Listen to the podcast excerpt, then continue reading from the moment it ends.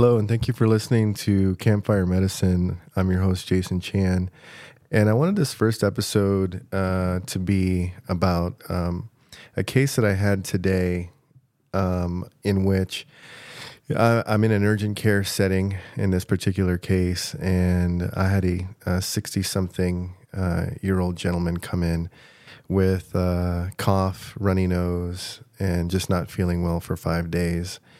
Um, the main, the chief complaint was cough and a runny nose. Um, patient was afebrile, no fever, and his vitals were all within normal limits. He wasn't hypertensive, he wasn't tachycardic, and um, um, as I walked in the room on inspection uh, and um, and quick observation, um, he's had a, a, bit of a hacky cough. Um, and he he had a tissue. He was sniffling a little bit, and um, just started chatting with him about his symptoms and that it hasn't been getting better for the last five days. Now, this case is a very very common type of situation in which um, we see in urgent care. And whether it's you know you're 60 something, you're 20 something, you're 30 something doesn't doesn't really matter. Um, but a lot of people come in with um, this same kind of complaint, kind of like an upper respiratory type of symptom, whether it's uh, cough or nasal congestion, uh, runny nose, combination thereof, um, maybe even um, uh, a fever. And, uh, you know, a fever can be um, uh, subjective, uh, you know, in, in a way, in that they don't measure the, t- the patient doesn't measure their temperature at home. They just felt warm or they had the chills or were sweating and just felt like you know they had a temperature change. And yeah they certainly could have had a fever. But one of the questions obviously is did you take any ibuprofen or tylenol prior to uh, coming in? Or over the last couple days uh, a lot of people don't take their temperature at home. They just say they have a fever because they know that they felt warm and so, um, you know, back to this particular patient, um, uh, quickly on exam, I'm not going to get too detailed on this, but quickly on exam, he's pretty much unremarkable for any kind of, um, well, anything remarkable. Um, uh, his lungs are clear, uh, his throat is mildly irritated. Uh, he's he he does have some um, clear discharge that he's of course uh, you know wiping with his uh, tissue. Um, his uh, you know uh, he he doesn't have any um, palpation, percussion, um, or any kind of um, uh, sinus discomfort, whether that's maxillary, that's frontal. Um, he's just mildly intermittently congested and runny. So and again doesn't have a, a temperature, but you know what the patient is there for because most of the time they've tried um, either one, two, or multiple over the counter remedies, or maybe they haven't tried anything. They're just there because they know that you have something that they need or they want, and that is an antibiotic. And so, um, a lot, I'd say the majority of the patients that you turn away uh, this kind of patient without an antibiotic, um, is, they're not necessarily going to be upset. You know, some are, a lot are actually, um, but they're going to still be wanting uh, most of the time an antibiotic, or for you to at least tell them that in a very kind of stern and confident way that they definitely have a viral syndrome and they don't need one. Now, even if you do say that, like I said, in most cases, the patient still wants or, or, or thinks that they need an antibiotic. And so, what do you do, right? Uh, you know, the proper thing in this case, obviously, is to let them know that they, you know, don't you don't believe that they need an antibiotic and explain why. But I can't tell you how many times I've done that and tried to explain why. And you see the posturing already of the patient most of the time. They're there because they want a Z-Pak. They're there because they want that Augmentin or amoxicillin or whatever it is that they had uh, before, whether it was a season ago or a few months ago or whatever it was that got, quote, got rid of their symptoms. And I can't say with 100% certainty that it didn't because most of the patients will tell you, I took a Z-Pak and it went away. And did it go away because they took the Z-Pak? Or did they did it go away because they the symptoms were going to go away anyway, but they just took the Z-Pak and it went away. So, um, what was it? Was it actually the antibiotic, or was it kind of um, the fact that it was going to go away? Was it a placebo? Because placebo, uh, believe it or not, you know, you know, there's there's something to say about the mind, a lot to say about the mind. I had a case once, um, and you know, I, I, tell I tell this story sometimes to uh, to some of my colleagues, in that um, I had a um, a manager at an urgent care come in uh, to the office while I was you know charting and said, "Hey, I really need you to see this patient um, because uh, she's in room seven and crying."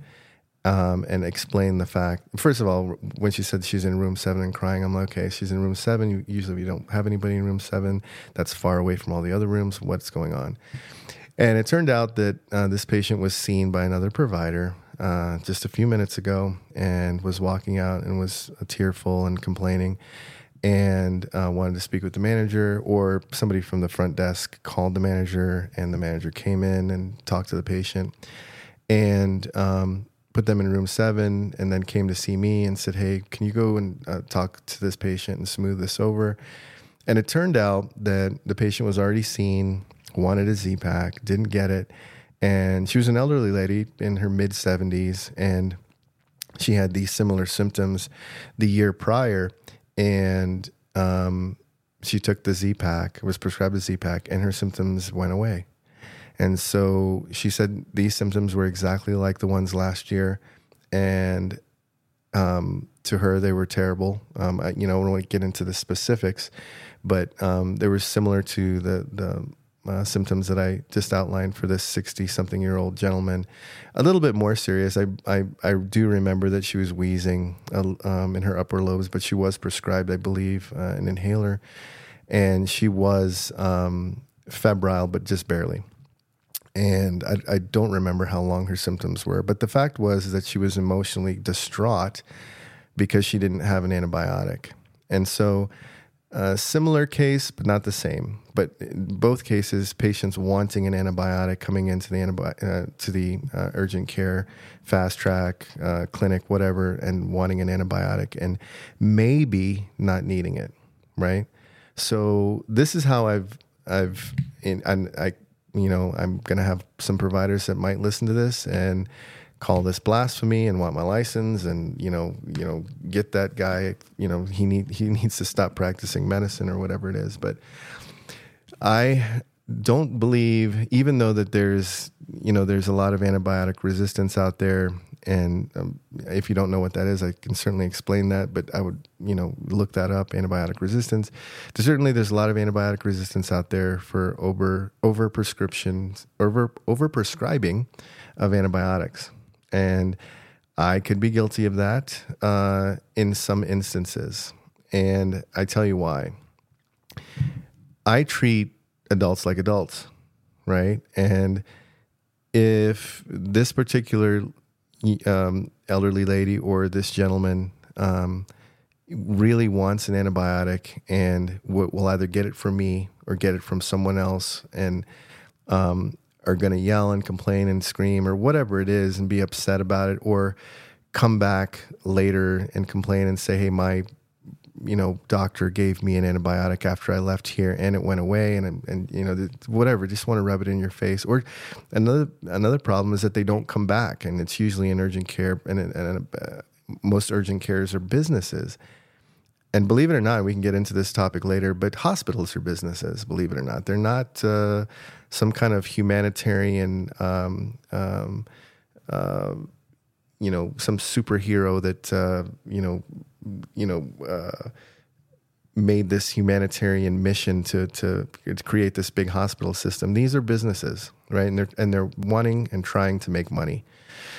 All of them every eh, most most hospitals, most big hospital systems, whether you believe it or not. Okay, and so going back to an urgent care, that's a business, usually privately owned. A lot of them now are owned by hospitals. So they're yeah, they're trying to make money. So what do you try to do in a business situation? You want your client and or customer to come back, right? And so, does that mean that you have to prescribe the antibiotic?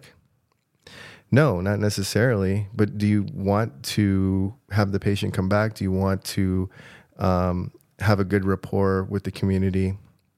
Do you want to uh, spread good uh, education? Do you want to share that with the patient?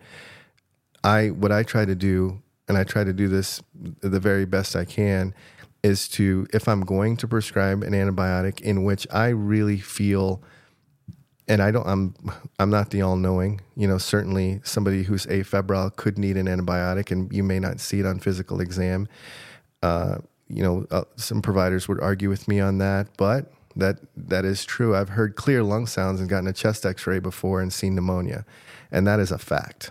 So um, I don't I'm not the all knowing. So what I normally do with the patient, and this is you know the majority of the time, um, there there are you know maybe 20 30 percent of the time that I just I'm firm. I stand firm in that. I'm not definitely not going to prescribe the antibiotic, but for the most part, if if there is a situation where the patient and or patient family is really pushing for it, like a parent on a child and or um, you know you know somebody who really feels that they need it and you know they you know make a little bit of a compelling case for why they feel like they need it. And i'm not going to make them beg obviously but if they do you know let me know or they they disclose certain things about the the illness that was similar to last year or recently and they know that you know a certain antibiotic helps them in their sinusitis and or um, this particular uh, you know these that these symptoms that are um, uh, dire to them anyway, um, and certain antibiotics that they feel that have worked in the past for them. I really do listen. I listen to those situations, and sometimes, uh, you know, a lot of times I will prescribe the antibiotic, and I will always, you know, you know, put an asterisk by this if I don't feel like they should be taking it initially, and I will tell them, don't take this right now. What I would, this is what I'm suggesting. I'm going to prescribe four medicines you know, and I'm going to ask that you please take these three. These are three medicines that you haven't tried yet. Okay. I want you to try these, or two medicines, or maybe even one. But I usually couple the antibiotic with a medicine and or two or three, depending on what their symptoms are. And I and I ask them, please take these medicines for at least two days and see if it gets better. Get good sleep, eat well, hydrate, take ibuprofen and or Tylenol over the counter uh, if you're not hypersensitive and or allergic, just take a adult dose on food and take care of yourself and get good rest. Stay away from stress. All those things I, I try to do. Take the uh, your other medications that you're supposed to be taking as well. Keep your sugar down. Uh, you know, sugar is bacteria. I like I, I try to disclose as much as I can for them to do on top of taking the the the medicines, and then the antibiotic is last yeah, some people are going to leave the the clinic and they're going to go straight to the pharmacy, just you know, just fill the antibiotic and take that, and they may or may not get better. Most of the time, I'd say 99% of the time, I don't ever see them again. And and I don't mean ever again. I mean for those symptoms that season, right? And, eh, but I do end up seeing them for something else. They always come back because they're happy, right? Now, am I creating resistance? Uh, maybe a little bit. That's possible. Um, I I really hope not, and I hope that they're doing what I'm asking them to do. And if they do take those other two or three medications, and they aren't getting better, then God bless them. I mean, take the antibiotic then, you know. And if you do get better, I was wrong, you know, and or was I right? I don't know.